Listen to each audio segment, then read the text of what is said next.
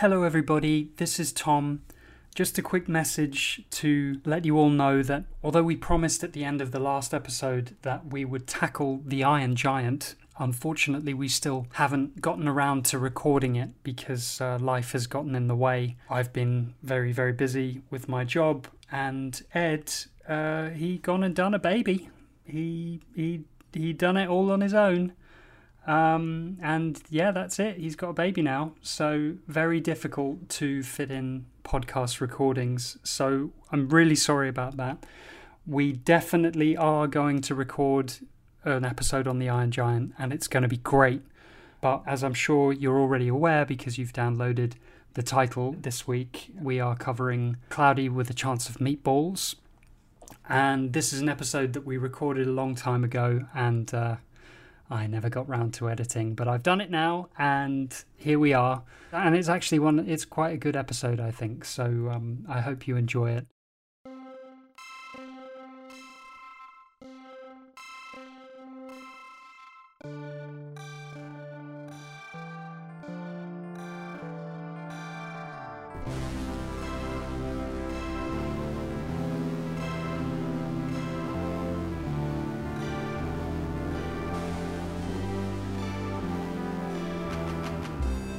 Hello, everybody, and welcome to Talking Toon Ticks, the podcast where two cousins uh, analyze children's films through the lens of politics and philosophy and whatever harebrained, half baked things come to our little heads.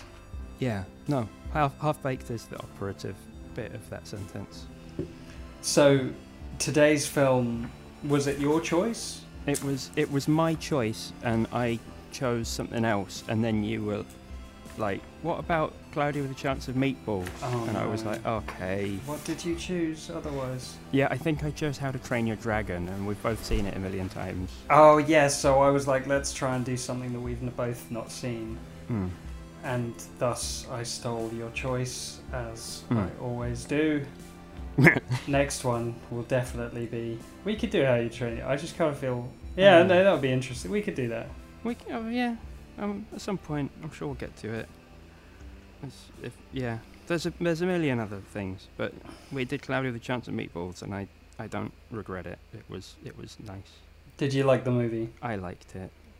Did you like it? I, I enjoyed it. I watched it for the first time this morning in preparation for this. I've got some notes. I haven't gone mad. I don't have any wild theories. I'm not? not sure how interesting this is going to be. I, I mean, I no, I mean, there's a few reads on it that I think are glaringly obvious, like they're textual, you know. But Yeah, well, I I hope uh, I'm hope I'm looking forward to hearing what you. I got I got away a from it? of I got a couple of takes on it that I think were. I think a couple of them were. Um, like like there's there's a few things that are obviously glaringly there, and there are a few things that sort of come out the sides a bit oddly. And yeah, I don't have anything mind blowing, but but I, I do think it's a it's a leaky film, in the sense that like like like a lot of covert stuff sort of comes out of it. I, I, like it, it seems like it wasn't planned. Like a lot of a lot of um, sort of, you know how there's this um, there's this modern take on Ghostbusters that it's like really Reagan-y, and it's it's really right wing. Right. Okay. I haven't kind- seen kind that, video essay. No, it's it's it's like I've I've seen it all over Reddit and stuff. It's quite a common take, I think. But that everyone remembers Ghostbusters as being this sort of wholesome adventure movie, Yeah. and and you rewatch it again today, and it's like, oh, it's like, it's really uh like small government, like like pro pro entrepreneurship in a in a kind of a kind of an embarrassing way. Right. Okay. I, I feel like this. I think I think Cloudy with a Chance of Meatballs has a couple of the same things. Okay. Cool. Yeah, I need to rewatch Ghostbusters Mm. um, with that in mind. Cloudy with a Chance of Meatballs, the the modern Ghostbusters. So, um, Well, Uh, well, actually, Ghostbusters is the modern Ghostbusters, which is even worse. well, have you seen the new one? No, but um, It's I- got Paul I- Rudd in it. I know. He's been in everything for the last fifty years. well, he, he was the he was the child in in one of the like Halloween two or something. Oh yeah. In an early Halloween movie. He was Um, one of the leads in in the Cider House Rules, and that was Oh made. wow, yeah. That was like 1990 something, Hmm. 95 maybe. With Tobey Maguire, Yeah. but Billy Maguire. Hmm. So this movie, um, uh, should we just do a run through? Like, um, Yeah. What what what is what were your expectations of of this film when you? Uh, had you heard of it before? Had you seen the poster? What did you make of the title? I've seen a poster. I'd seen it. I, it smells to me of like highly constructed movie. It seems really like everything from like the character design and the the sort of textures and feel of it smells sort of uh, focus group to me. Do you get that? Right. Yeah. I mean, but yeah, but I think I do get that for sure. But I get that from most uh, family films that come out of Hollywood. Right. Yeah. Um, maybe more so here. Yeah. Mm. I guess I kind of got it very much with uh, Mitchells versus the Machines. Right. Yeah. Yeah. Um, Um, for, f I don't know, but for some reason I tend to get it less with I don't know something really. You you I- you get it less for me uh, the further up the the prestige chain you get. So the Disney and Pixar type movies tend to feel a bit less than that, even though clearly they you know the same thing produce massive company. s- but they're they're they're well written, so that they disguise the focus Hmm. group stuff really well. right.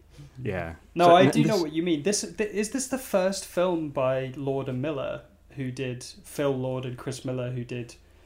They went Oh. on to do the Lego movie, and then uh, they were supposed to do um, Han Solo movie, and they were, they did half of it, and then they were they were fired, and they brought on Ron Howard to finish the movie because their their version was too comedic, and Catherine Right. Kennedy was like, this isn't. These guys. What Are do you these the, the um into the Spider Verse guys. Yeah, yeah, yeah. yeah. So, I was working in the cinema when this movie came out in Cineworld Ipswich, and I remember seeing the poster, and I remember just just think, oh, well, that that looks stupid. That just looks like it's it's very childish. But uh, I've got no interest in seeing that. Yeah. Um, I was pleasantly surprised when I watched it this morning, but I, I have to say there there are there are there are family films that I would actually pay, happily pay to see as an adult. Like I don't know most things by Pixar. Um, as you say, the more prestige stuff, and I don't think if it wasn't for this podcast, I, I wouldn't choose to watch this film. I don't think. yeah. Same. I mean, I'm glad I did. It was yeah, it was surprisingly good. But Hmm. yeah, I've seen my fair share of like I middle believe- of the road. I believe you've. I I believe in software development circles. It's known as shovelware, where you just create content for the sake of it. Just put stuff Right. out. By, Right. and- and, yeah, contribute to capitalism by volume rather right. than Yeah, yeah. quality. Yeah, but you know, here's two, you know, filmmakers that would go on to make really great stuff and this is them like Mm. testing you know, approving their mettle, so to speak. Um, Yeah. And they were, you know, Lego movie is great. I think they were behind Lego Batman. Um, maybe Ah, not. okay. But then but then Spider Verse is, you know, a masterpiece. Mm. So if this, you know, is part of their journey to getting to Spider Verse, then, you know, good on them. Yeah, yeah, yeah, yeah, yeah. I remember seeing the poster and thinking, so cloudy with a chance of meatballs, so it's about the weather. So I just immediately assumed that it's going to be some because it was around the same time, or it feels like it was around the same time as that documentary, An Inconvenient Truth. Yeah. And I kind of assumed it would be this heavy-handed uh, environmental allegory. Mm. So I went into the movie expecting that, and then I was kind of surprised that oh, it's not really that. I mean, it kind of is. Is this movie about GM crops? oh, that's surprising. I didn't think of that at all. I thought it was like, yeah, it's like I, I thought it was um the climate change thing was just so obvious that it just sort of comes through anyhow. Yeah, Um, yeah. I mean, it's just do, the it's basic sort of like, uh, don't fuck with nature and don't be greedy. Really, yeah. it's just a, a agreed like allegory, isn't it? yeah, yeah. Sorry, a, uh, what's the word I'm looking for? A uh, metaphor, um, metaphor, analogy, analog. analogy. Yeah, but there's a, a cautionary tale, Oh, like a, a fable. a fable, right? Right, Yeah, it's a greed, a fable about greed. Mm, Um, yeah. Yeah, it is. so uh, who who's our uh, who's our main character? The main character is is Flint Lockwood, um, master inventor, voiced by Bill Hader. Very I think funny bef- guy. I think he, I think before he was like proper famous, he must Yeah. he would have still been doing Saturday Night Live at the time. At the Yeah, time. there's a few Saturday Night Live people in this, right? Mm. You got that other guy from Lonely Island. Oh yeah. Um, Yeah, so there's this guy Flint Lockwood. He's an inventor, and the film opens with him saying, um, him in school at show and tell, and he's invented spray-on shoes. Uh, That's right, and I, this is because I went going into the movie thinking this is going to be an environmental movie, and he opens with yeah I I've invented something because I want to tackle the biggest issue for our community that that, that our community is facing today, mm, and so I assume, I instantly think great. Uh, In, uh, like the weather, like in Greta Thunberg, this is the Greta Thunberg moment, and then he, you know, he trips me up by saying uh, uh, the uh, under untied shoelaces is the biggest problem that my And community is facing today. it was. There was a shot of all the kids looking down at their feet, and they've all got untied shoelaces. It's uh, It's- it, yeah. there's lots of um, this whole movie is really good at. There's loads of moments where they play with expectations, uh, and there's a lot of really great visual gags, where they set up a precedent for you to expect something to happen visually, and then they do the opposite, and it surprises you. And they do that verbally as well a lot, and that's that's a good one of them because you. I think you're supposed to s- assume that like. I mean, that's always like the that's the classic. That's what that's what humor is. That's what a joke The- is. It's like setting setting up. a- switch kind of kind of thing. well, like is there's a the gap between what is expected and what actually happens is so extreme that like Mm. that there's a, there's a it's humor. What's the? It's funny. What's the bait and switch thing? Yeah, you you set up to expect one thing, and then something else happens. There you go. Right. Yeah, yeah, yeah. Yeah. But um, yeah, even even really simple stuff. The the one joke I loved for some reason just really caught me off guard. Like the first time I watched it, was um, can you keep a secret? No. Yeah. Um, and it was it's just nothing. It's a throwaway line, but I like something in it just really tickled me. Like, yeah. yeah. That that's and that kind of thing is all all through the movie, which is yeah, it's charming. Um.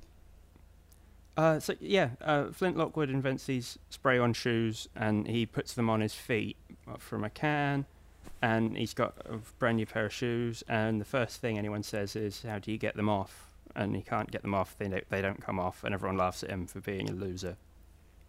Yeah, this film like definitely um, hinges on the whole nerd jock dichotomy. Like that is still, I mean, Jesus, that, that I mean that was born in the '60s or the '70s, and it to see it in like modern contemporary films. Mm, mm. Yeah, It's- that that is- wouldn't fly today just because of the proliferation of just nerd culture everywhere. Everyone well, the loves Big nerds have Bang inherited the world now. Yeah, and Marvel movies are the best thing ever. And Escape rooms are popular. I, I build Yeah. escape rooms like that's a thing now. I, I I've I would never have you know uh, it's not really my bag, but people that play them and enjoy them and, and design them and you know they are running culture now. That's I mean that's cool, you know, but like uh, it's not something I. You know, people that play Dungeons Dungeons and Dragons is popular now. Yeah. It's like mainstream, Yeah. which is wicked. I need to try it. By the way, I've never played it. Have you? I- Same. I've I've played it maybe once badly, and I've never. I've um I've I've done game master of of like knock off other roleplay stuff, but I've not done a Dungeons and Dragons before. Well, let's let's strap in. Yeah. You know, embrace the Let's get a gang. the century of the nerd. Let's get a But gang anyway- together and go go go slay some warlocks or whatever. But this film was 2009, right? Was it? Yeah. I that's 2009? again. I did no research. And they're still they're still like really heavily relying on the oh nerds are lame and the jocks are the cool ones. You know. yeah, that's sad. Yeah, it felt a bit dated. But Hmm. anyway, yeah, he's he's the nerd. Yeah. um, who likes to invent things, and he's like the crackpot inventor, uh, very much in the vein of. Um, I'm thinking he drew he. I mean, firstly, he looks a lot like Rick from Rick and Morty, oh yeah, yeah. but does. secondly, he he seems to be based on the. Uh, I can't remember the name of the actor, but in Honey, I, Honey, I Shrunk the Kids and Honey, oh I Blew Up the. Kid. I do know who you mean. Yeah. You know, the kind of lovable but clumsy idiot, like an inconsiderate like father who just loves inventing things and I think that must go back again to like Jerry Lewis type, type Nutty Professor type kind of thing. yeah, definitely, yeah. So Yeah. yeah, you've got this mad scientist guy, and it's it's it's there's a strange kind of mixture in the quality of his work because there's a lot of visual gags um, about his layer. He's got like a a science lab layer, Yeah. and he pretends to like uh, do a like a hand scan on a wall. I think it's a hand scan or a voice yeah. Yeah. like detector and then it's just it turns out that the the whole thing is just a curtain and he pulls it across and then and he's he's doing all the sound effects the mechanical electronic sound effects with his mouth Mm. so he's like "Vroom, vroom, vroom, yeah. and all that so yeah. it's quite amusing but he's also built this highly like technologically advanced machine that can change water into food Yeah. It's not. and and it's, it's like if he can make that, then like can, why why does he have to make these weird sound effects to imitate a door with a like a curtain? Yeah. It's it's it's very ch- children's logic movie. Yeah, It's very. it's like- funny. Yeah. It's it's sweet, but it doesn't hold up to scrutiny remotely, and nor should it. Like it doesn't have to, but. You know, there's there's a bit where they're deciding what does the machine do? It turns water into food. Can it make eggs? Yes, it can make anything that's food. But surely, like if you're a Yeah. real adult human in the real world, you'd think, well, why just food? What is food? What defines food? Why can't it make like I don't know medical equipment? That would be more useful. Yeah, Why yeah. don't we have these in every hospital? How does it form a burger? right. Yeah. Well, that kind yeah. Well, we'll get into that in a bit. I just I noticed um, what the the first laugh out loud line for me was a very dark line, because as a child, this character invented, well, invented he crossbred rats with birds, and Rat there's birds. there's all these rat birds that are still flying around feral, and like there's a scene when his father is like concerned. His father is saying maybe you should give up inventing. Um, and he's like what? The you know even the ratbird ratbird problem has calmed down now. And in the background there's three like little kids. And a ratbird flies down out of the sky and picks one up and flies off with it. And the other two shout lily just play dead I just thought that was so Oh. funny a dog um yeah so he's an inventor and his working class it's a classic working class dad who is the Mm. moral center of the film who just doesn't get what his son's doing and he's just trying to teach him to do right. The dad is brilliant, and I cannot believe what I read on Wikipedia about this movie was that he was just like written in at the last minute. Really? All the early drafts were like basically this is the movie, but the dad isn't in it. Whoa. he's he- such he's, like it's the movie is about this kid and his dad and struggling to like impress his dad, and it's just like they they tacked it in at the last minute. They just thought, oh, this doesn't. This is just a movie about greed, and and it doesn't have an emotional core. We need to have some kind of tension behind it. Yeah, you need to have someone like kind of judging him, and you know, so we know, Mm. you know how the movie feels about him. He's a bad person for what he's doing. He's he's a terrible human being. Like this is just Yeah, so fucked up.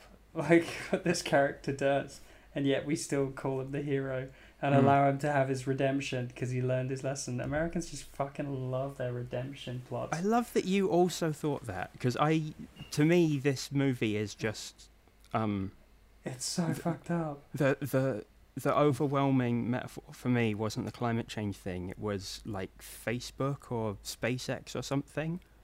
It Okay. like it like feels like like tech bro ego nonsense. It oh feels god, like- yeah. Yeah, it feels like he's just this spoiled nerd who has um wants to do the move fast and break things cultures. Yeah, thing. yeah, he's like Elon Musk. Yeah, and and just doing what he wants, no, no you know, not answering to anyone. Well, he's just- like uh he's a millennial kid like run wild, right? I mean his mom, his dead mom, yeah. I mean Mhm. His mom told him when he was a child that um the world needs your originality. Like that's just such a toxic thing to tell a child. Like you're special and that you're unique and you're so original and the world needs you. And so thus like and then she dies and so Mm. that galvanizes that in his mind and he just goes on to become like this awful inventor that invents this awful machine which basically which close to destroys the world yeah, and it's basically yet he Facebook. still gets to be the hero yeah, it's it's a bit yeah, he, and he's not even. It doesn't even like. He wasn't focused on solving the problem. The whole motivation for him. the motiva- so let's start from the beginning Okay, yeah, i guess yeah. there's a lot to get into here. Okay, so he, he's he lives in a tiny on a, a tiny island in the atlantic yeah, off of off of the the the coast of new york some yeah, new york state yeah, um, yeah. We see at the beginning of the movie he um. Uh, yeah, let's let's let's round out the intro bit. He um uh he yeah he runs away from school when everyone makes fun of him, and he runs home and starts crying. His dad can't comfort him. He doesn't know how. He's he's like trying, but just can't voice his emotions properly. And his mum is the only one who can comfort him and tell him how original and special he is. yeah And there's a little montage of him inventing all these things, like like uh, like the rat birds and and yeah I don't know, a, a TV with legs and, and and a machine that like speaks for, for a monkey, oh yeah an annoying monkey who is lovely. but yeah, um, and yeah, that's that's that. And then he introduces um, the t- the town he lives in. Uh, yeah, which is the only town on a tiny island in the ocean off the coast of the United States. and they're famous for uh, sardines Mhm. and but then for some reason they used to export a lot of sardines and then for some reason demand for sardines just diminished. Why did the, Eh, it's not really explained, but yeah, nobody it's- outside wanted the sardines. Yeah, so they had to eat them on the island and he's sick of sardines and his father sells like tackles. His father has a tackle shop selling bait f- to catch sardines with. And it's all very dreary. Yeah. Um, Which is, you know, it's quite a nice motif. It doesn't totally come off, I guess, but it's a bit of backstory to the community that, you know, it's sort of slowly dying because there's, it's all reliant on this one industry that has fallen out of favour. Yeah, people don't like eating sardines anymore.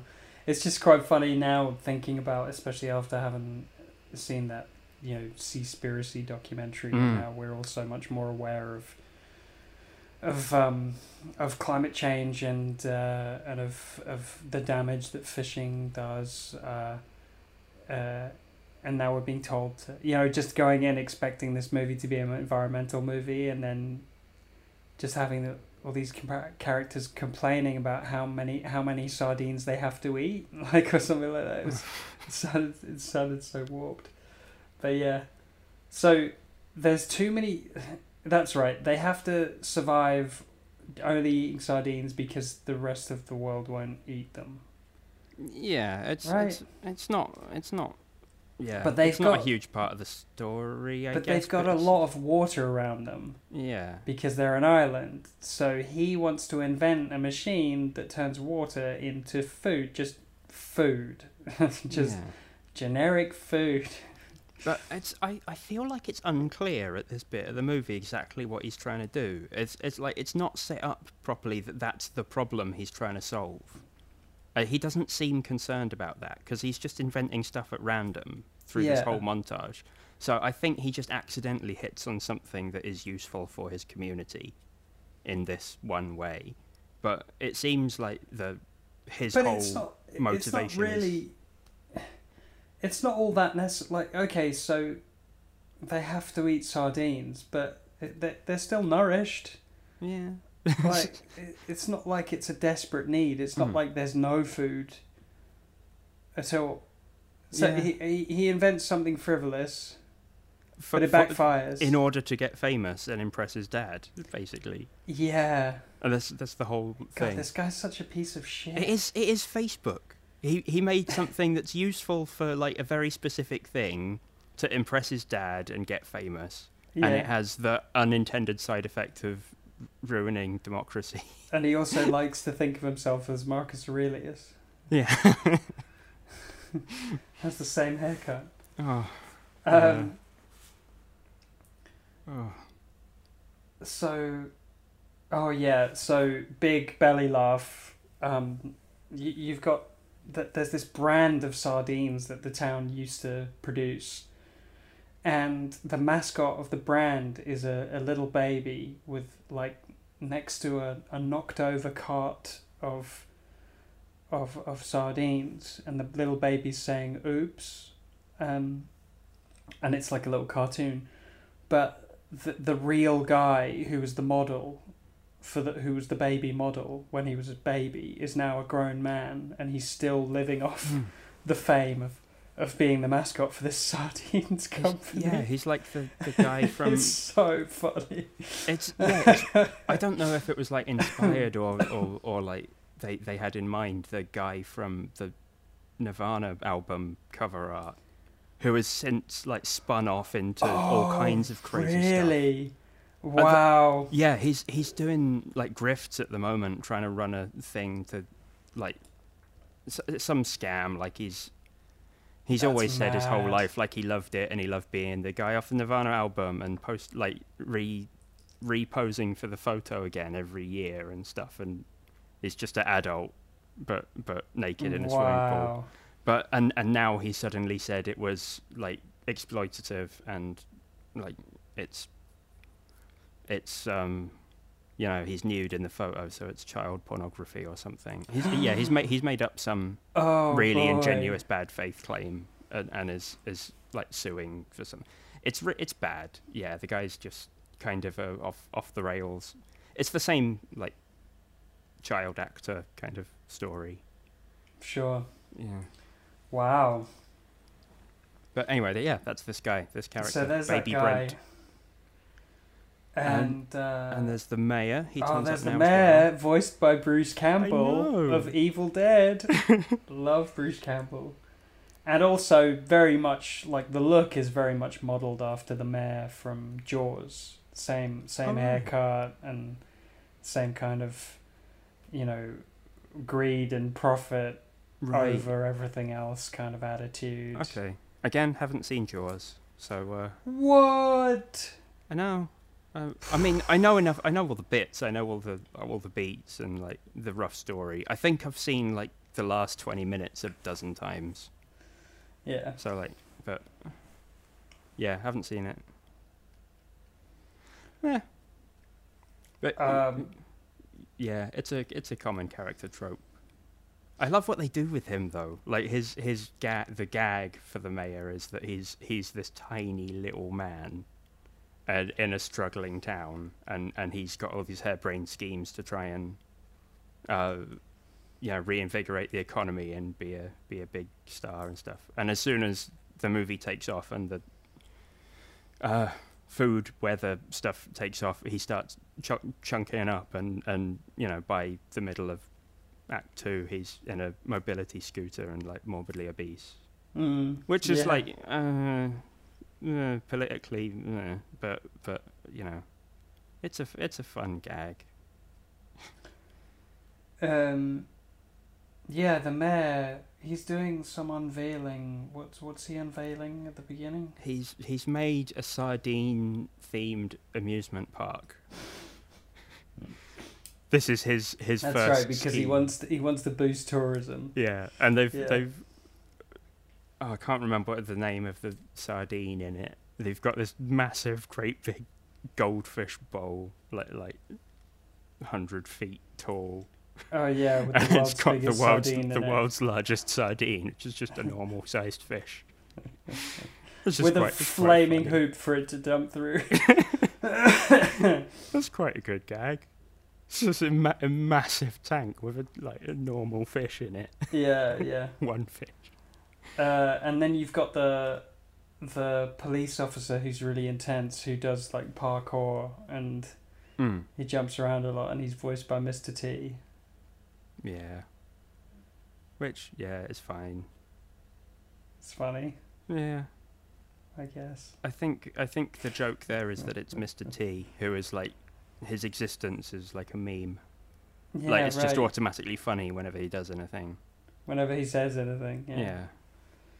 Which uh, Yeah. fine. So, the Mr. T police officer. I wonder if it was written for Mr. T. Must have been. Oh, it could be anyone. You you know who that character reminded me of was um uh uh Joe from Family Guy, the cop in the, in the wheelchair. Oh wheelchair, yeah. who is just like intense at weird moments. And yeah, yeah, yeah. and like the first the first gag that got me with this guy was um like he he jumps on our protagonist and he's he's like you're up to no good i'm going to arrest you or something and flint distracts him by going look a jaywalker and it's just a guy crossing the road and he immediately just like rugby like tackles him him. Yeah, yeah. Yeah. which yeah no good yeah take that american cops Police violence. Yeah. consider yourself owned Yeah. So meanwhile, oh yeah, that's right. They're opening the sardine, Mm. the sardine themed theme park. Meanwhile, uh, some big news uh, channel send an intern, a pretty intern, to go and cover it hmm for the channel, and they send her with a cameraman. hmm and the gag is like you know oh let that nobody wants to cover this so we'll just send an intern she's she's what is it she's cute and she's perky like Yeah. that's we don't expect anything more from a weather girl basically is Yeah. what the guy says right It's a nothing story that they need to cover, and they send the least qualified person. yeah Although, you know, in reality, she's incredibly smart, but you know, she's just yeah the yeah but they're just judging yeah. her for her looks yeah Yeah. Um, and so, uh, yeah, she goes along to cover it, and she's really passionate about Mm. the weather, right? Yeah, she's. Yeah, it emerges later in the movie that she's like really into meteorology, but but her motivation at this point seems to be she she really wants to be a proper like a, a weather reporter, a, a real journalist. and be on TV and be a star, and she's just the intern sent along to do this crappy story. Right, so there's the big unveiling of the Mm-hmm. fair, and then meanwhile, what's his name? Flint is Mm-hmm. trying out his like turning water into food Yeah. machine. So he's invented this machine, and it seemed it, he hasn't got it working yet because when he tried it at the beginning of the movie, it just it tripped all the power. He didn't have enough power, and his dad told him off and told him to get a job. So he's now using this opportunity of everyone's at this unveiling of the amusement park. Uh, he sneaks out um, and he sneaks into like an electric substation and with some jumper cables, and to try and steal some more electricity. You know, you know, more more higher, more professional grade electricity. um, a higher caliber of electricity. Yeah. And it all goes wrong, and he rockets yeah, around on this machine much, that he's too built. much electric, Too much electric. bad electric. Makes rainbow rocket Yeah, fly around town. and the rocket ruins the theme park, and it ruins it ruins uh, Sam the intern's uh, report, News report. and yeah, makes and her a it laughing shatters stock. the yeah, and it shatters the big fishbowl. Yeah, and some rat birds eat the world's biggest sardine. It's really a bonkers movie. um, and then uh, and he's hiding hmm on this dock by the sea, and Sam, the the young lady, the weather, the reporter, she finds him, and she asks him about his shoes and they're his spray-on shoes that he's that he Mm. invented when he was a kid. And there's a moment when she says something really intelligent, like she she says something scientific about how they were made. She's like, "Oh my god, it's like this." I, I can't remember. Some exactly. uh, plastic polymer mu- multi-peptide. she or says other. something smart, and then Yeah. she catches herself and says, "Oh no, wait! Uh, oh wow, they're shiny." You know, basically stopping herself from saying anything smart because Mhm. you know she would then be a nerd, so she has to be a pretty cool girl. And it, yeah, again, it's just like that the nerd, cool girl dichotomy just feels so old hat, you know. I, and Yeah, I. I mean, not a girl, um, and happily a nerd. So, like, I've not encountered this in the wild. But is this a real problem that people have? I don't want to get being judged, being judged for being a nerd. Yeah, it's. I mean, I don't think so now. I mean, I think it's cool to be a nerd now. I mean, uh, the the the thing is, it's like it's like cast in the movie as sort of a, a, a sexism type thing. Like she's trying to be cute. Yeah, she's trying to be something she isn't. Um, to try and fit in. it's- And it's I, don't want to say that that doesn't exist because of you know I don't you know I wouldn't have experienced it even if it does. But I, I feel like that doesn't exist. No no one's shaming you for being smart at stuff, right? Uh, I don't know. Probably, to be honest, probably. So yeah, um, but not so much anymore. Yeah. I don't know. I've never stepped foot in an inner city school. I don't know. Right. But like, I think nowhere near as like it used to be a legitimate thing in the eighties or the seventies, you know. But now, I mean, the the movie that I remember that that made like really played with that how that changed culturally was um 21 Jump Street. Have you seen 21 Jump Street? Yeah. I think that might even be written and directed by the same directors as this. Oh yeah. Yeah, it is Phil Lord and Chris Miller. Yeah. Okay, so um that makes sense. So they're really hung they're obviously nerds who are really hung up on the nerd jock thing. because because um uh in 21 Jump Street you've got the obvious jock played by Channing Tatum and the obvious nerd played by uh, Jonah Hill. And in school, Jonah Hill is bullied and Channing Tatum is the cool, the coolest guy. And um, but then once they've graduated and uh, they're adults, or no, they're not adults. They're in college, and they're hired into this uh, police force who have to inf- infiltrate high school to try and catch drug dealers. So they're not high schoolers, but they have to pretend to be high schoolers to catch a drug dealer. So they have to go back to college.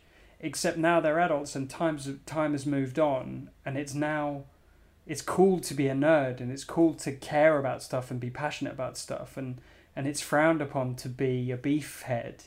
So when they were in school, Channing Tatum was the king and Jonah Hill was the was bullied a lot and now they're back in school as adults and Channing Tatum is is mocked for being a stupid meathead and right. you know and all the kids are like you know they care about the environment and yeah, and it's led by uh, Dave Franco, James Franco's younger brother, who's so funny as like the millennial like sensitive cool kid, you know, who just he's into theater and he cares about the environment and you know it's I found that very funny.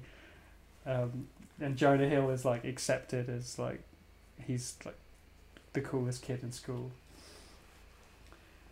Anyway, um, yeah. so uh, yeah, so she's like covering up her intelligence, and she feels like she has to pretend to be a, uh, just a stupid, blonde, kind of. Uh, she has to. Yeah, Yeah, yeah. Dumb it, dumb it down and try and be appealing. Dumb it down. To, dumb it down and be appealing. Yeah, which is a really good message, but then the film undermines that. You know, so they set up this precedent of her saying something really intelligent and then correcting herself um, and being dumb, Mm. right, to, to try and keep up appearances.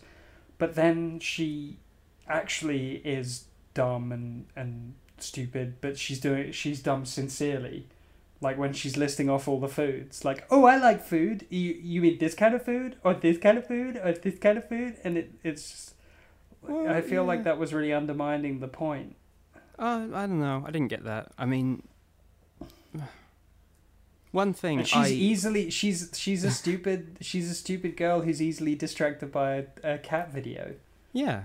That's that's. I mean, that's that's really true. Like I I don't know. I mean, one one thing I can tell you as a certified smart guy, I went to Cambridge. Don't you know? Um. Um, uh, one thing I can tell you is that like the pe- the people who are like on paper the smartest and and like maybe actually the smartest like there's just no correlation between any of the kinds of smart you can be really Yeah. worldly and know lots of be really handy and also be really smart and like be good with DIY tools and be a brilliant driver and also know a dozen programming languages and you can also be I don't know the the head of linguistics at some uh, high prestige university department and yeah, not know how to tie your feed shoes. yourself. Yeah. Yeah. That's, th- those are real people, and you know they Yeah. all exist. Every combination of all Yeah. of these skills all exist. There are some really talented people, and, and yeah. So it, I I mean, it absolutely rings true that, to me at least, that you know you would be a expert meteorologist and also be just like dumbfounded and hypnotized by cat videos. Or like the possibility of of any type of food. Yeah, and just list Yeah. foods until you can't think of more foods. Yeah, yeah. Yeah. Okay, well she's cute anyway. Plus, she's voiced by Anna Faris, who is just He's very funny, yeah. Yeah. And um, apparently beloved, and like she's one of those celebrities that is wholesome and beloved in popular culture. Yeah, I don't know. Have you listened to her podcast? No. She she is I don't have beef with her, but there's something Yeah, she she does seem to be very beloved. Right. But there's something uh, I don't know, a bit shallow about her. I, I don't know. No, no, I sound awful now. Ah. Because I, I, I heard about this. Uh, I think I heard her. Yes, I heard her interviewed with um, on the Marc Maron podcast, Mhm. and then that made me want to um, listen to her podcast, and I did, and I listened to it for a few. It was almost like an agony aunt podcast, like Anna Faris give you advice on your relationships and stuff. Right. and it was just one of those podcasts where you know how is I just find it really annoying. It's so cringing when it's like, "Welcome to our podcast where we we give you unsolicited um, you know, un unqualified, completely unqualified advice." And Well, you know, they're proud of the whole unqualified thing. That's what we're doing. I know. I think, yeah, I think this is just some unchecked sexism. yeah, but we're mate. not giving This we're is- not we're not giving people advice on their relationships. Like, I mean, uh, uh, granted, it's not important, but we are telling people what to think about the. These movies are good and bad for these reasons. That's what I we're doing. it's not even that I, I don't have any beef with Anna Faris. What's wrong with Anna Faris? Scary Movie She's 2 was a masterpiece. She's great. She's really great. She's so funny in Lost in Lost in Translation, and um, she's in Brokeback Mountain. She's like a a Oh, ditzy really? wife of one of the guys that Jake Gyllenhaal has a gentleman's affair with in that movie. It's really Oh. good. She's really funny in it. I don't um, remember Brokeback Mountain at all. I watched that movie like four or five times in the cinema. It's one of my favorite movies. I've, I've, I've seen it and I remember it being great and moving at the time, but it was like. I can't imagine you sitting It through was- that movie. It was. Um, Um, it, it- it was it, it was just completely overshadowed by its own reputation for just being oh so we're doing we're doing that now huh that was that was the oh we're doing that now her movie um I guess I. which is I, love mean it's great someone had to be the first and and yeah I mean it's good that it like blazed the trail but um it, it just means I don't remember any of it It didn't really blaze much of a trail though, did it? I mean, there were other like movies about gay relationships before that, but then afterwards, I mean, I guess there are a few. It kind of it, didn't really open up the. It wasn't like floodgates, you know. I think nowadays it's just I mean there's not there's not as much stuff that's explicitly about that but it's like it's I I definitely feel like it's far more far far more acceptable to be um Oh God, yeah, for Yeah. sure. No, I'm just talking about like in terms of movies, like cinematic representation. yeah yeah I mean that's what I was I was going to say yeah just Oh. like if, if if to be I, I I don't know there's there's far more scope for being a a you know a, a celebrity or an actor or or a piece of art or something that is just you know about homosexuality as as one of the themes among a big plethora of other stuff going on like Yeah, I, I, I don't know like I think Orange we're is the New beginning to have we're even beginning to have movies that are about relationships, and they just they just happen to be a gay relationship, but that's not the Mm. crux of the movie. It's Yeah, yeah. It's a relationship movie. It's not a queer movie, Mm. which is cool. And yeah, by all means, there were, you know, queer movies before, but it's it's like very mainstream. To that said, um, you know, some of the people I follow on Twitter are, and and Tumblr and all that, all the all the social medias are, are just constantly angry that there's there isn't enough stuff at the moment. Uh, well, that's what I, I mean. yeah. That's kind of what I was saying. I'm I'm. I'm not sure. Well, I guess we need a list of all the movies that are made. mm, and we need to see which ones. Yeah, because uh, otherwise I don't know if I can. Uh, I guess there aren't. there's so um the one of the tweets I saw that I feel like must have been like last week even was all we want is uh, a rom com about uh, a same sex female couple. Yeah, they, they there was there was a Christmas movie last year about a same sex couple with uh, Kristen Stewart and um, what's her name? It was a rom com. It was a Christmas rom com, but with two girls. Eh, Kristen Stewart and the other one. I really but I haven't like. heard of it, which kind of proves my point. I it was it was heard of. um, yeah, I, I don't know what it's called. Let's pr- let's try and Get make up the the, title. What Um, Ding ding dong merrily on Christmas. While we're on the subject, um, I came ac- I came across a whole subgenre um, a few weeks ago of uh, Cold War era um, Reagan Gorbachev slash fiction. Whoa. Um, the tagline was um, Mr. Gorbachev, tear up this ass. Oh my god. wow. Gonna have to try and find that again. That was entertaining. Spectacular. so um so she likes that he invents things, but she's angry with him that she ruined his news report. Yeah, yeah. the- And then he takes her back to his lair. Well, well. The, the, first of all, there's the big reveal that the machine actually works and it's in the, The sky. The machine actually worked, and it was all the food is falling from the sky. Yeah, and it starts raining perfectly food. formed hamburgers, like something you get out of McDonald's or In and Out Burger. Yeah, yeah, yeah, yeah. Have In and out to In and Out burger. Burger? Ooh. I haven't. I haven't been to one, but that's You a, that's a deep cut for our our UK based listenership Oh, of two people. Well, I don't think I, either of the people who I- listen to us will have been will have even I heard only mentioned it because I know that you've been out there. In and Out Burger is a California exclusive fast food restaurant, Mm. which is just so much better than McDonald's, and it, it, it's it's very tasty. It's a- not that I would eat it It's a. Clockwork because- Orange themed burger restaurant, I believe. Bit bit of the old? In and Out. Yeah, yeah. oh my god. a bit of the old in out, in out, eh? They Um, must have known when they called the restaurant that. What? The they must have read the Anthony Burgess novel. No, but they. I mean, they must have considered that In and Out couldn't mean that. Yeah, In and Out Burger. Well, anyway, it's a damn fine burger. Only in California. I just figured because you've been to San Francisco, you would have tried it. Yeah, I, I mean, I wouldn't have heard of it at the time. Um, Mhm. Well, anyway, Yeah, yeah.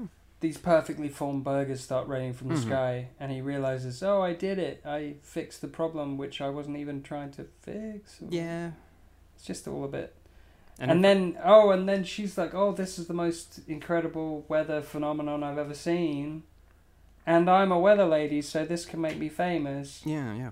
So everybody's just wants to be famous. Yeah, it's just all mutual back rubbing ego slime. This movie, it's just, it's it's Yeah. you know what it is. It's it's the the mayor representing politics and the news news lady representing the media, Yeah. and it's so it's politics and um, tech nerds and and the media all collaborating together to influence reality, and Yeah, and, ruin like, life for everyone. Yeah.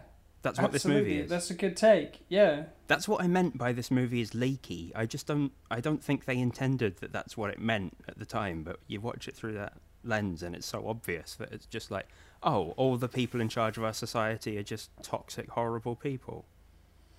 Motivated yeah, but ego. the movie definitely wants you to think of Flint as a hero, though. He's a he's a he's a lovable, like clumsy idiot. Like by the end of the movie, he he's the hero, but he's he's a monster if you really look at what he's done. yeah. Yeah. He's an egomaniac, like moron who's just invented this thing that's ruined the the climate and okay, maybe he stopped it in the end, but well, anyway, it's a kids movie. Mm. He had the he had the foresight to fit a danger meter onto onto his machine. That's right. Which- a dangerometer. Yeah, which which like ominously ticks up out of the green and into the yellow during the whole you know first second act. Through this whole bit of, of you know the machine starts working and it's ticking along green in the da- in the green danger zone and then goes yellow and gets worse and worse and he takes less and less notice of it. Of course, through this yeah, whole because he thinks that nothing bad will ever happen. Yeah, because but he's at so... this at this point at least he's like something bad could happen. I shall put a danger meter on my machine, and Yeah, and right. check it con- conscientiously. yeah. So you know. So he's- he's made this machine, and it's making. Oh, that's right. The machine is now in the sky, Mhm.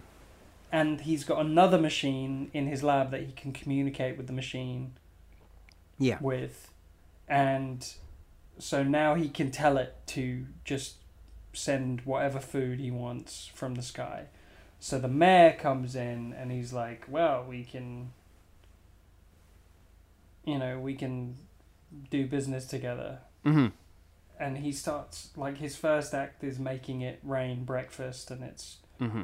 you know the perfect eggs and bacon all coming down from the sky and toast and the girl becomes suddenly becomes a really good newsreader and she's got these really bad puns you know like uh, you may have heard of a meteor uh, meteor shower but i assure you you've never seen a shower meteor than this.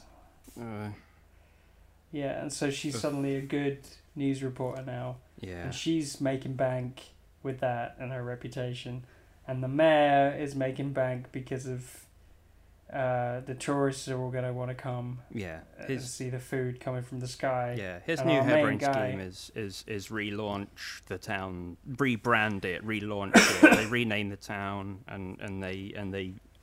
They have this. They have this big ceremony that they're planning now, where they're going to reopen the town, and and it, it's going to be like a big food rain utopia thing. Come to the weird town with the we- with the food weather. exactly and they they have a catapult that fires any any food that has been discarded or uneaten that's landed on the street and it's collected up and it's catapulted uh, um, to a, a giant uh, kind of pile Yeah. of, of, of rubbish uh, over the mountains and, and she says it, it kind of it really felt like a real Simpsons joke where she says to the camera the catapults uh, fire uneven food out of sight and out of mind Yeah. like, yeah. so very snarky Yeah, there's all these om- ominous, yeah, silly wink wink jokes about that. Later, they they say, um, um, and we pile the food up away on the far side of the island behind this presumably indestructible dam. yeah Which Yeah. is, yeah, yeah, we, okay, we know what's going to happen. Yeah. Um,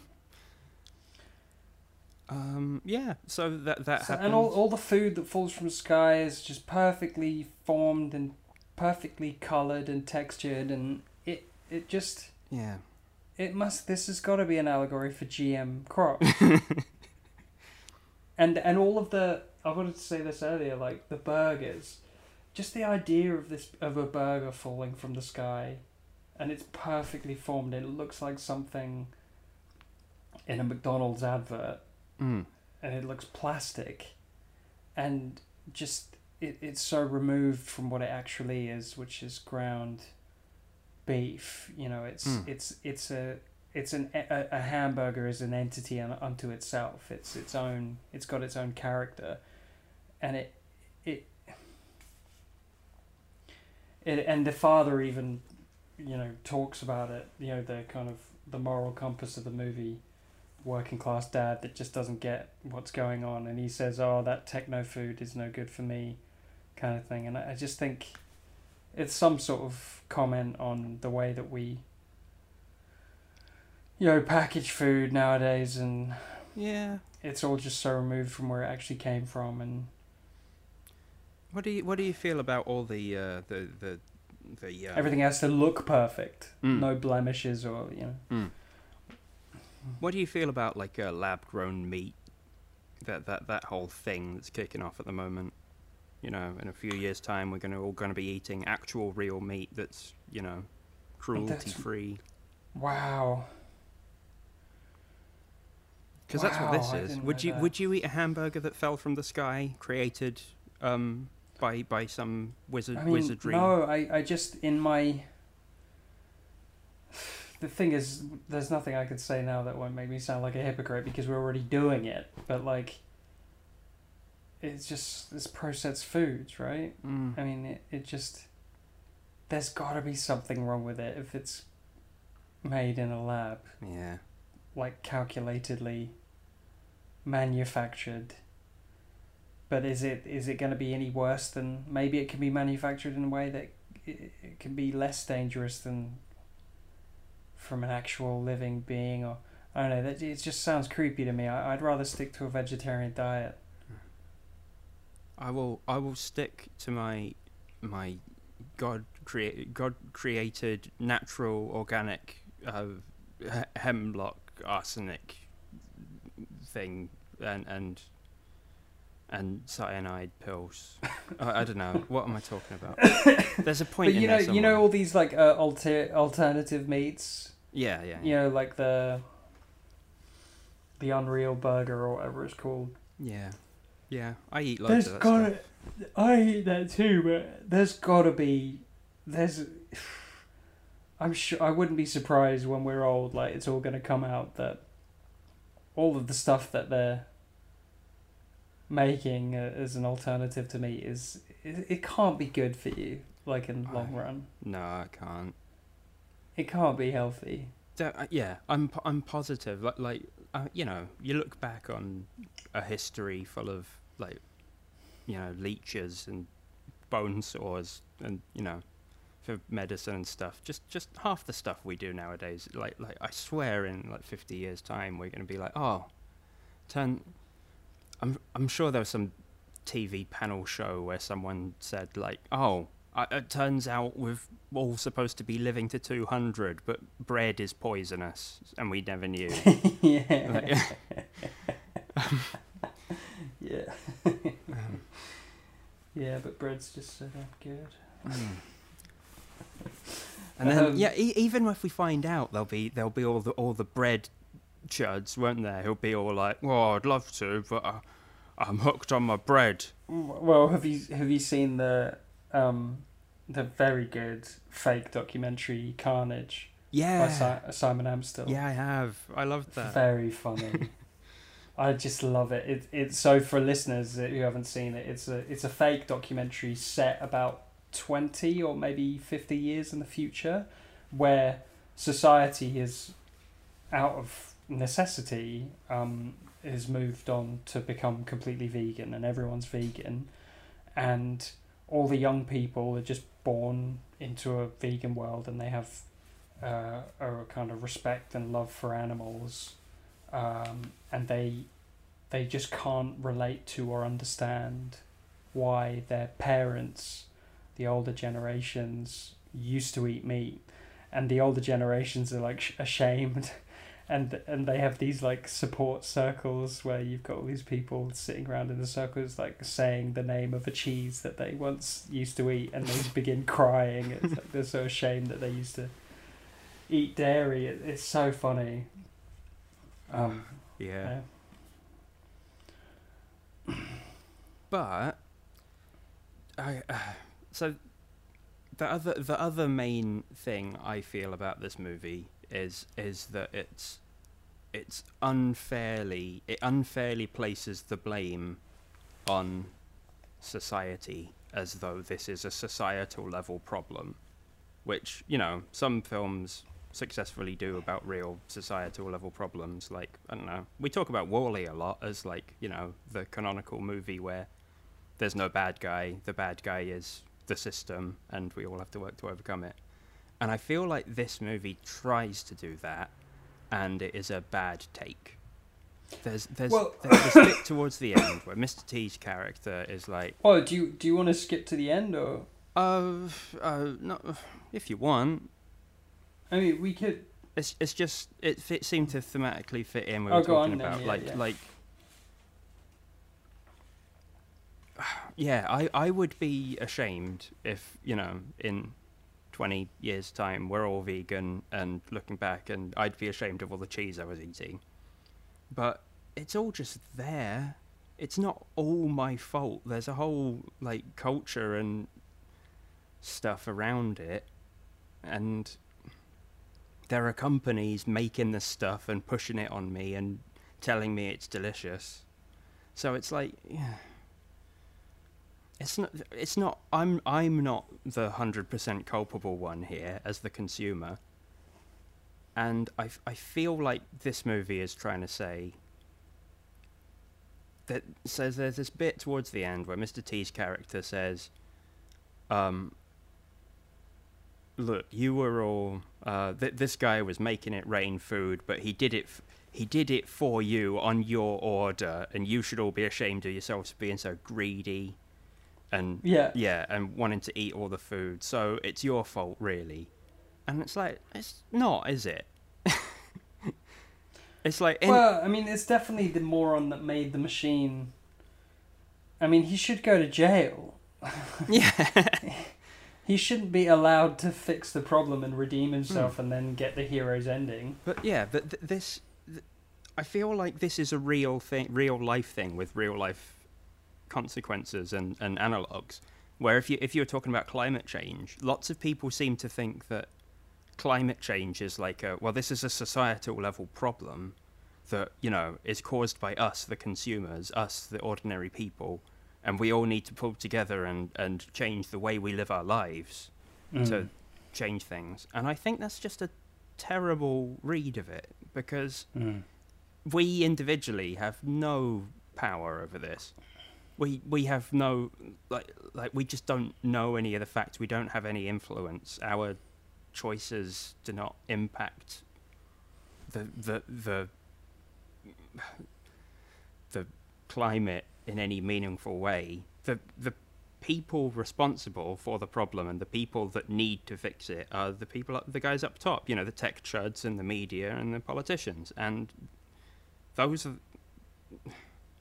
it just I, I feel like there is a concerted effort at the moment from bad actors in all over the place uh, uh, the media politicians oil companies whoever um, to make climate change into one of these problems that is you know we all need to come together and change everything but Mm. they're trying to get us to forget that it was it was them that got us here.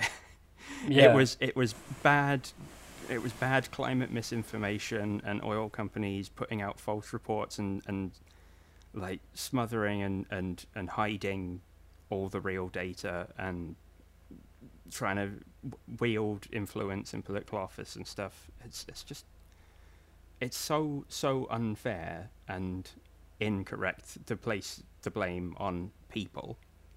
Yeah, because of their. Well, y- Yeah, I mean, you have an enormous corporation that like uh, plays on the,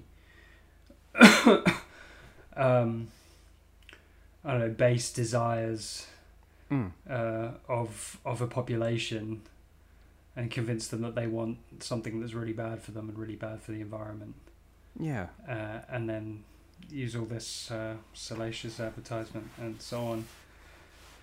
And then blame the people for wanting it. Yeah, no, I, I get what you're saying. But also, I, I think it, like, making changes in one's life as an individual, like, can, like, has, may not have a big change in the grand scheme of things, but uh, I, I think there's a lot to be said about the, the shift of the conversation of the dialogue Mm. of what's of of the Overton window of of what's of what's culturally acceptable of socially acceptable and then and that does influence Yeah. eventually Yeah. that does influence politics and that does influence and even the the, the people that are the young, the children who are in a family that are making a conscious decision to be vegan or, or whatever it may be and, and think about talk about these things hmm those children might grow up to to be the leaders of these tech companies or Yeah, you hope so. Well, You you know, I mean, in reality, it's probably going to be Mark Zuckerberg's kid who's been growing up in a family of tech millionaires, yeah exactly billionaires. they probably are vegan anyway aren't they Oh, bastards maybe, probably. No, um, wait.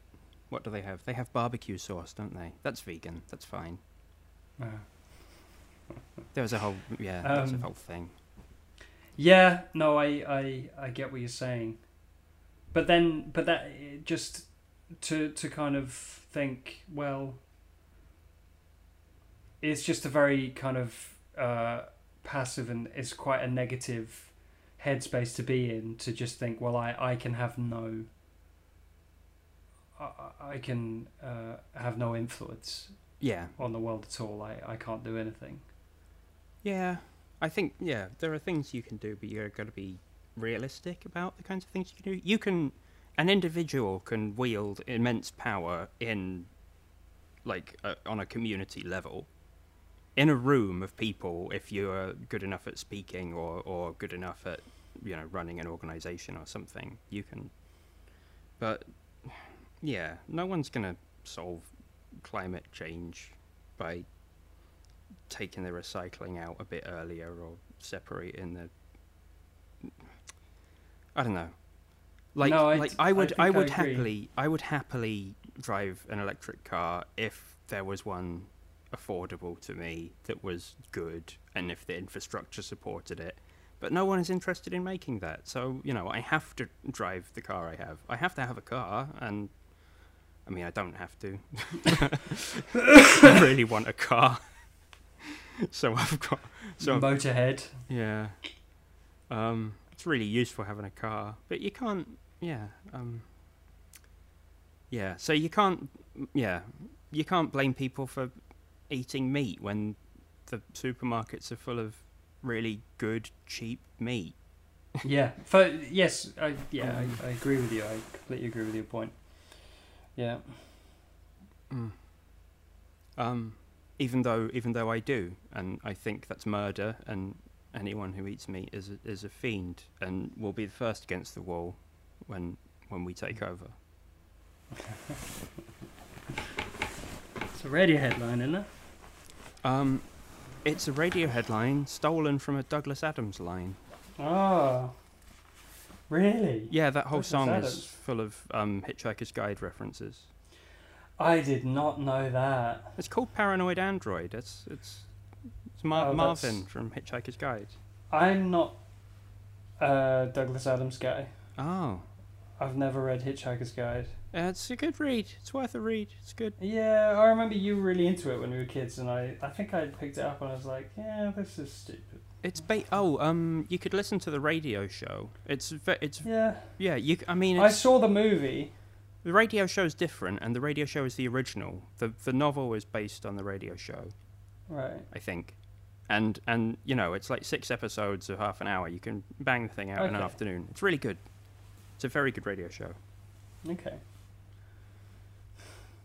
And it works better as a radio show as well because it's um you know, it's silly fanciful sci-fi stuff and you can say anything and imagine it's there. Like, you know, the crazy man with three arms and two heads. Yeah, yeah.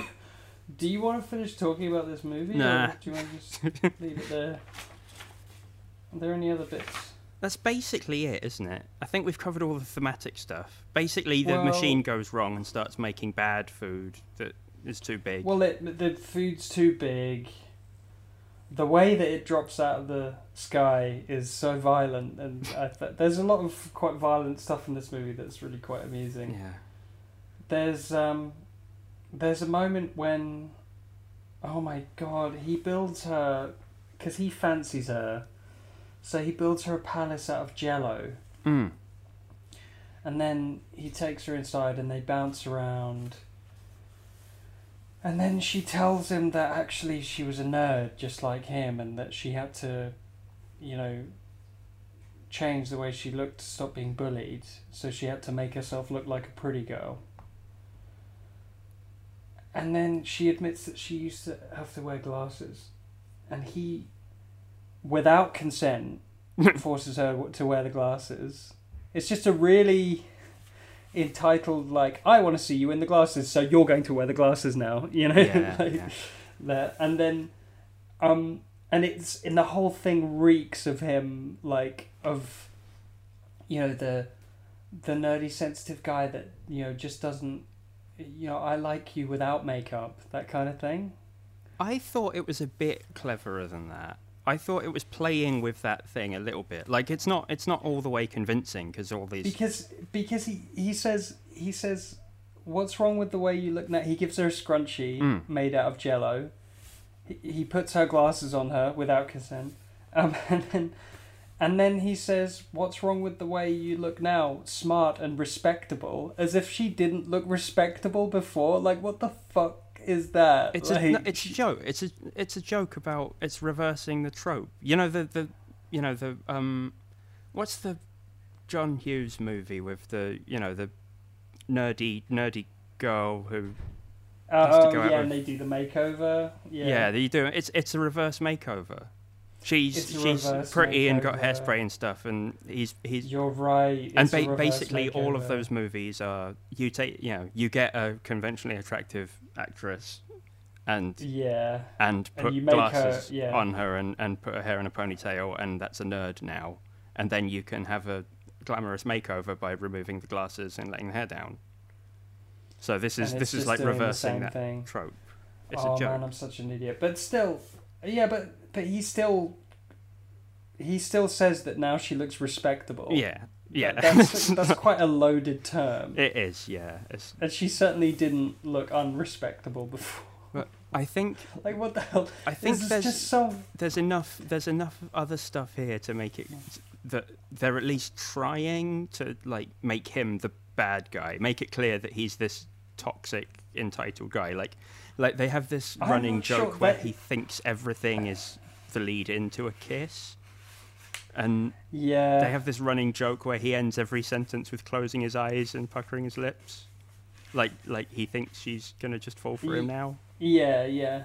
and that's that's played for laughs. Oh, and It's yeah, the Je- like the Jello how- Castle is my favorite um, joke of the movie as well, where he like he's done this, he's put this whole palace together for her, and introduces And it. it's an insane amount of effort. yeah, it's an and insa- he's- it's an insane these- leap. And my favorite joke of the movie is that he's um yeah he's he's jumping up and down in this Jello castle, going look look everything's made of Jello, the piano's made of Jello, the chandelier's made of Jello, and I made you this sculpture with your face on it.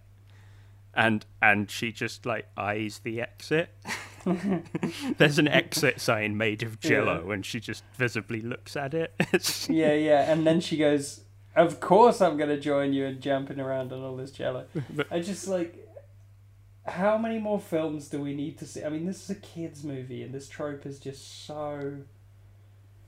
Mm.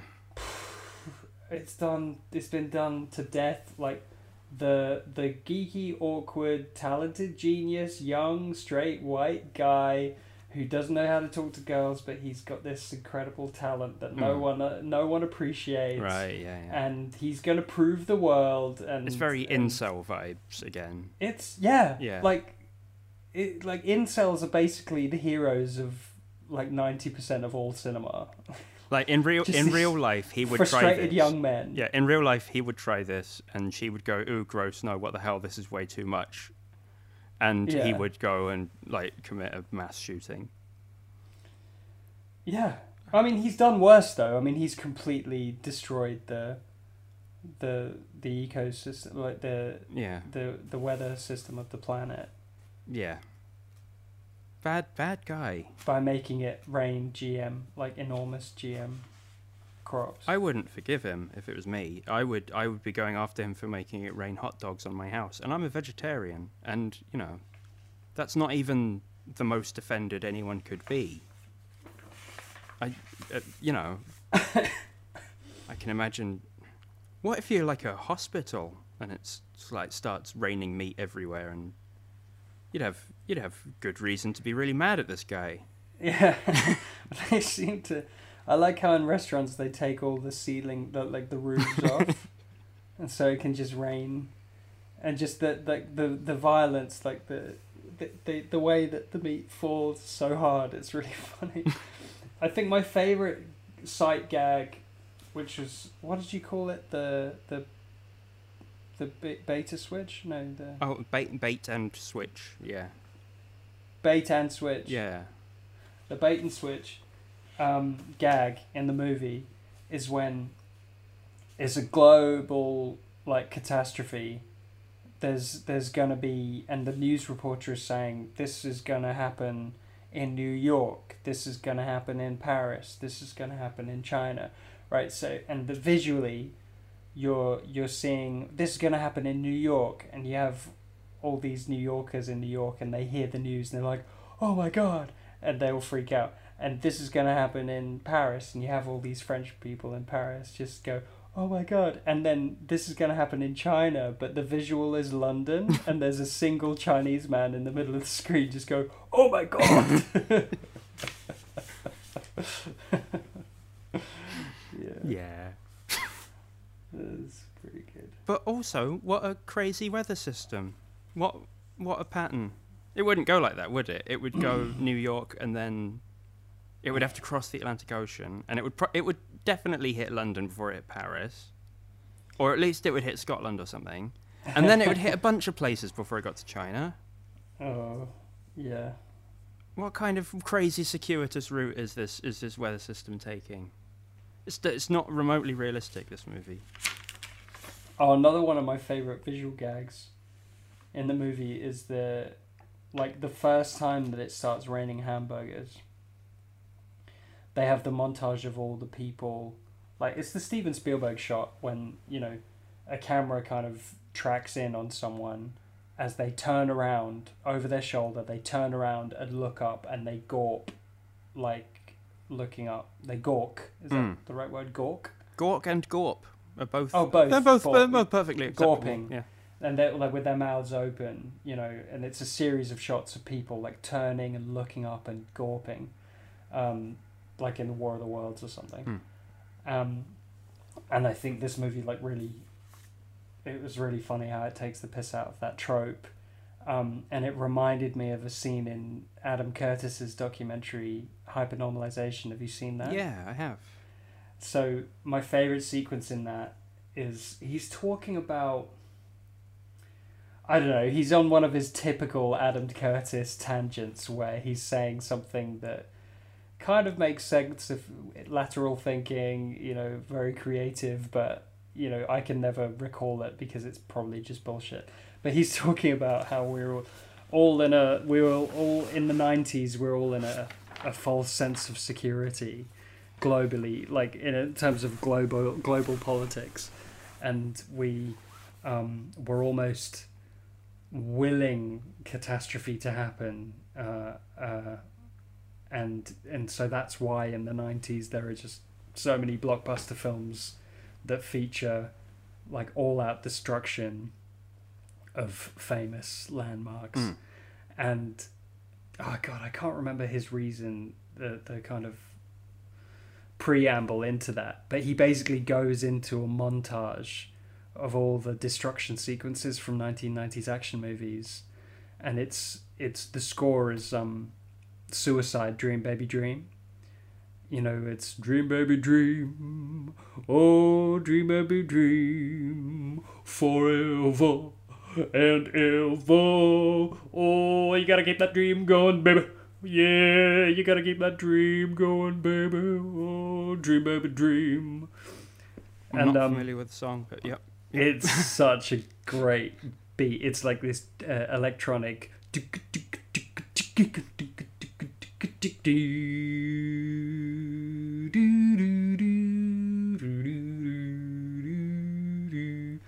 And anyway, and it's all the shots from 90s action movies of people like turning around and gawping, like, you know, Independence Day, Godzilla, Armageddon, and then all the destruction, all the buildings come flying down, all the flames, and all the. It's like an orgy of destruction. And the Chrysler building in Armageddon with like people jumping out of the windows as the building falls, and it's just so horrifying, and it's just. It's so extreme. It's like. Dream baby, dream baby, dream baby, dream, dream baby, dream. it's an orgy of destruction. And then it just says a tiny little like card at the bottom of the screen says all of these films were made before 9/11. Yeah. um, Oh.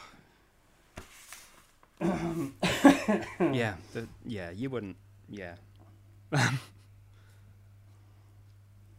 yeah. You wouldn't.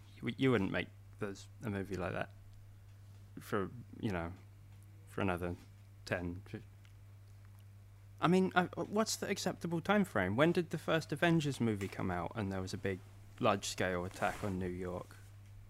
yeah, but they don't show like massive. Do they show like iconic buildings being blown up? I don't actually. I don't know.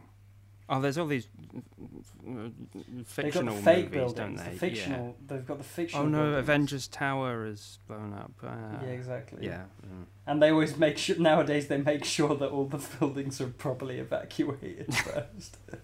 it's so lame. Uh, um, so, so what? Yeah, like they, that's it. Uh, he's responsible. Everything's gone wrong. The food falling from the sky is too big. Hmm. and he's got to convince everybody.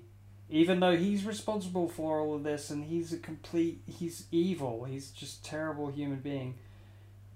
Somehow the police officer convinces all of them, like you said earlier, that it's their fault because they wanted the food. They were too greedy, and they've got to let they've got to evac they've got to focus on evacuating the island while he and his new girlfriend, and for some reason the baby mascot guy Yeah. go in his flying car like up into the clouds to to fi- to destroy the machine.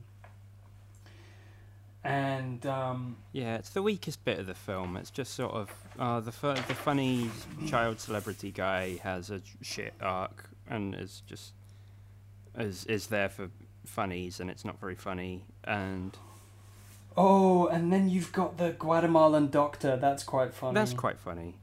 because it turns out that the camera operator uh, who hasn't spoken the whole movie is from Guatemala and he's actually a doctor when they really need a doctor Mm. and he just says I am a I am a doctor yes I was a doctor in Guatemala he's got a very deep kind of quite comforting voice Mm. and it turns out he's a very skilled professional who's just immigrated to to the US to try and make a better life so it's a nice like it's 2009 this is um this is 7 years before the the refugee crisis Mm. so it's pretty cool to have that in there And he does a quite a funny sort of noddy winky joke where he's like, "Yeah, came to the US for a better life. Didn't turned out great, didn't it?" didn't work out yeah So I like the Guatemalan doctor. Um,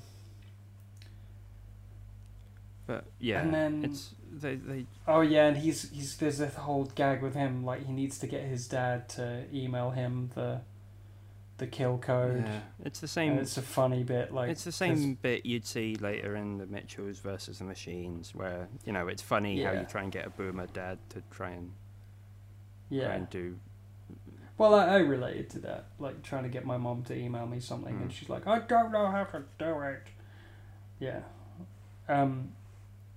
And then the fucking scariest part of the movie, the, the, the food starts becoming sentient, and then. And then there are a load of roast chickens, that are sentient, are alive, and they start haunt, hunting them Yeah. and then one of them eats the baby mascot guy. It's terrifying, and it reminds me of the scene in Eraserhead. Have you seen Eraserhead? No. It's so dark. There's just this really horrifying scene when he goes to dinner at his like girlfriend's parents' house, and chicken is cooked, but it's this tiny little roast chicken, and and he cuts it, and it begins like spitting black blood out from between its little chicken legs, and it's just so creepy. Ugh. It reminded me of that. Just a load of those chickens just walking around Ugh. On their bone legs. Is Eraserhead a David Lynch one? Yeah, it's his first film. Oh, okay. It's great. It's about uh, a man's anxiety about his girlfriend being pregnant. Oh, okay. So it's right up your alley. Yeah. um, yeah, creepy film. And then yeah, they blow it up or something or Yeah. whatever. My favorite, I I think this is like the weakest bit of the movie. It just sort of yeah, they need a big action beat, so there's a flying car and stuff stuff to fight and stuff. But my favorite bit is that all his inventions have a sort of redemption kind of thing going on, where all the inventions from his dumb montage at the beginning um, sort of reappear at some Mm. point. So he's he had to make the flying car that didn't work. He had to make it again, and he's made that. And he uses the, you know, uh, shoe spray on shoe spray to stop the machine at the end and Yeah. block it up. Uh, the television with legs turns up. There's a funny sight gag where people are looting because of all the carnage. And someone like breaks into the TV store and steals a TV, and then the TV breaks into the st- TV store and steals a person. oh my god, I missed that. I missed that. That's great. And the best bit, I I thought this is funny, was um, that he like he blows up the machine or whatever, and he falls out of the sky, and he misses the flying car, and they all land and they think he's dead. But he turns up carried by a big swarm of rat birds. Mm, yeah. like, like, oh, they were useful and they do love him. They served their purpose after all. It was worth. It was worth all those Yeah. missing children because they saved this guy's life. So, I guess the moral of the story is like we really should um, tolerate and encourage uh, entitled, impetuous, uh, asshole young Hmm. like straight white dudes who um who just want to make toys and not think about the consequences. Yeah, I think I think the message is um, like Zuckerberg and Bezos and Elon Musk. They all got us in this mess, but they'll get us out of it as long as we keep letting them have control and influence. Um, so keep keep buying stuff off Amazon. Keep Yeah. keep going on. Keep getting your news off Facebook. Just carry on. It's all under control. We'll we'll get there. we'll muddle through, guys. Uh, Um, do you still use Amazon? no, I haven't in ages. I mean, Oh, de- well depending for what for. Um, uh, my work uses Amazon Web Services, so I kind of have to do it for that. Um, Mhm. And that's absolutely massive. Also terrifying. All kinds of um, bad, bad disadvantages in having a cartel run the internet.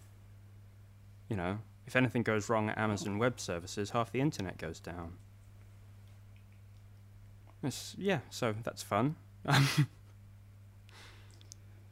yeah, uh, Oh boy. laissez-faire capitalism sure is uh, sure is running things pretty well. Uh, so if you right, if you're feeling interested in something uh, like vaguely encouraging, you can Google Elite Panic. Elite Panic. Yeah, that was that was something that I, it was a tangent I touched on in this movie. There was an episode of Behind the Bastards about it that was really. So, elite panic is the, this concept that everyone imagines.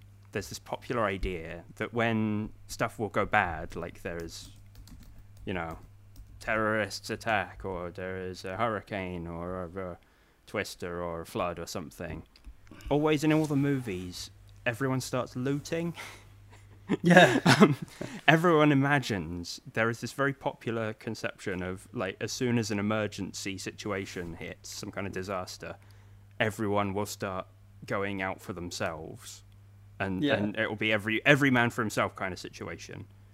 And the Yeah. data of real life seems to be that people generally become altruistic in those situations. Some people Yeah. sort of go to pieces and fall apart and can't do anything, and but most people, you know, which is fine, but most people like become stoic and motivated to be like, right, I will try and do the best thing for me and everyone.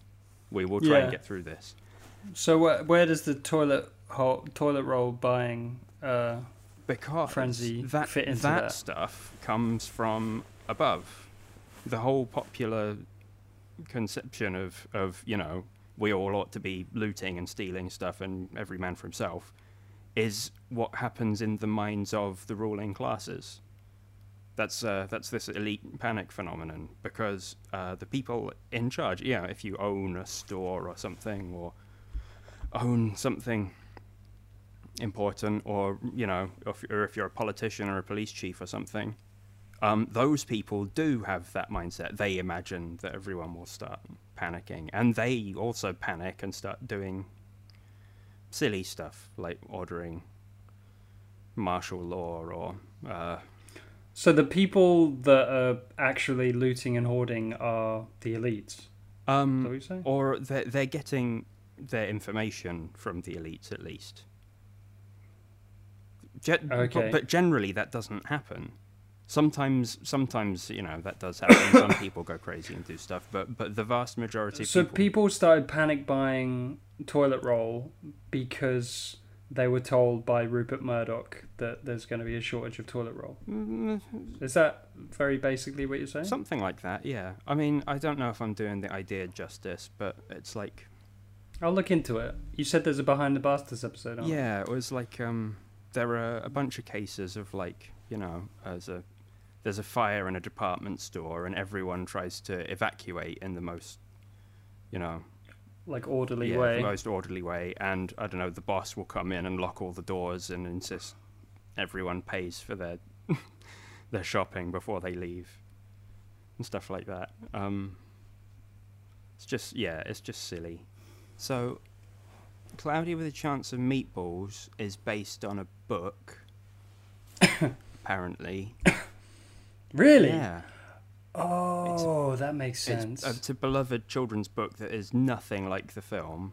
oh. It's just uh, from what I could gather online, it's just um, it's sort of a uh, you know that that bit in the um, the Princess Bride is is this whole the whole story is a grandfather narrating to his grand grandson Yeah. telling the story. It's apparently that's it's that. It's just it's just a picture book of granddad telling these kids a story about a place where it rains food. And it has uh, a weirdly titled sequel called Pickles to Pittsburgh. Mm. Um, so you know, Should have just called it a Cloudy with a Chance of Meatballs too. yeah, like the movie, yeah, yeah. Like the movie. Are you gonna watch the sequel? Nah. But um, do you know what else is based on a chil- uh, on a children's book that I didn't realize? Uh, Jumanji. Jumanji Oh, was a really? book first. Oh wow. Is that like a Rudyard Kipling? No, it's um, I think it's from the eighties or something. It's it's literally, and it's pretty similar to the film from what I could gather. I could, I can only Oh, see a few pictures, but yeah, it's a board game where it comes alive, and it also has a sequel. Um,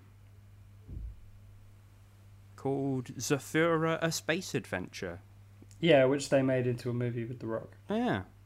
So yeah, it all comes together. Everything's got a sequel, and everything's based. And The Matrix is also based on a children's book.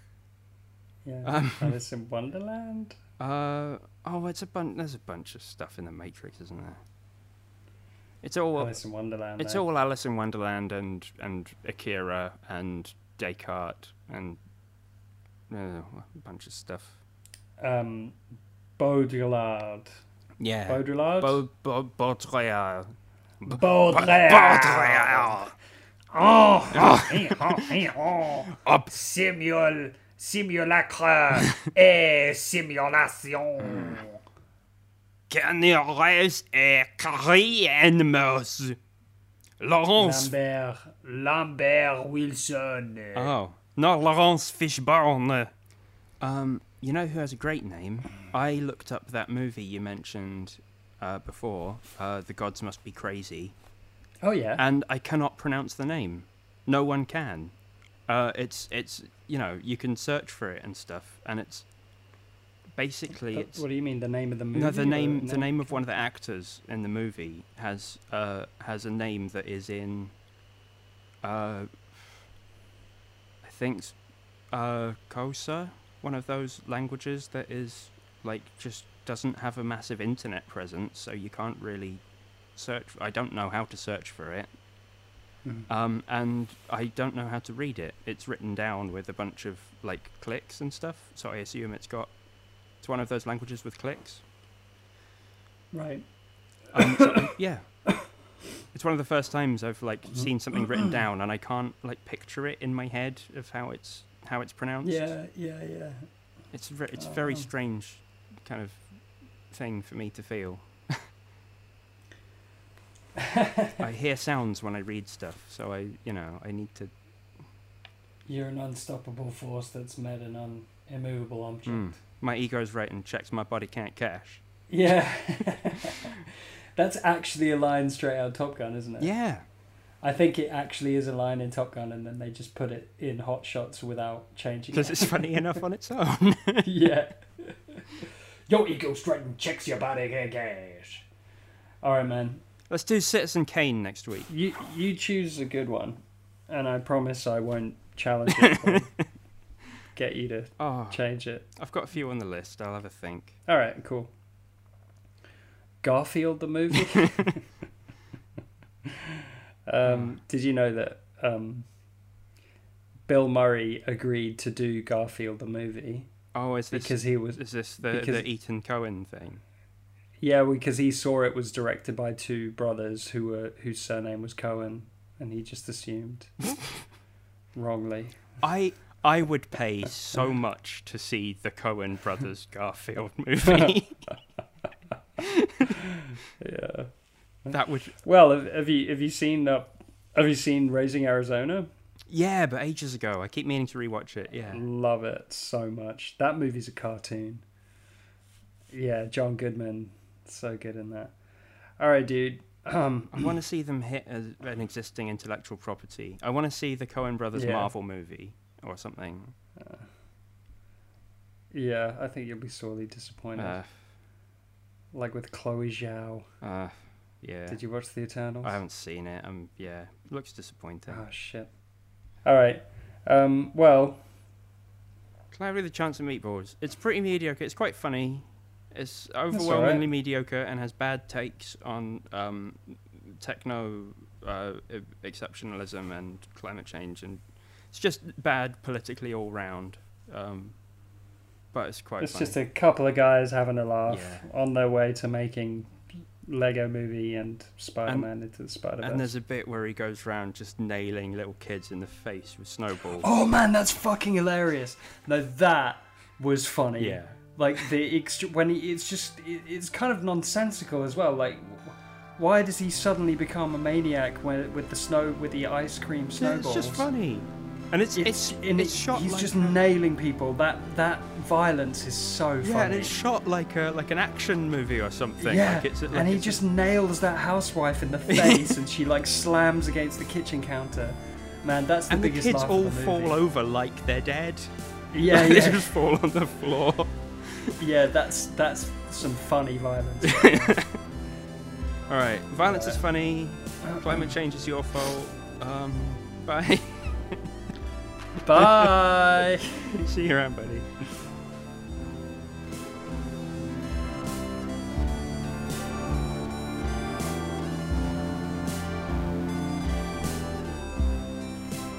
We are now on the Facebook and the Twitter. On Facebook, we are at Talking Toon Ticks. That's T A L K I N T O O N T I C S. And on Twitter, we are at Toon T O O N underscore Ticks T I C S. Our Gmail account, where you can contact us to request films for us to cover, is talkingtoonticks at gmail.com.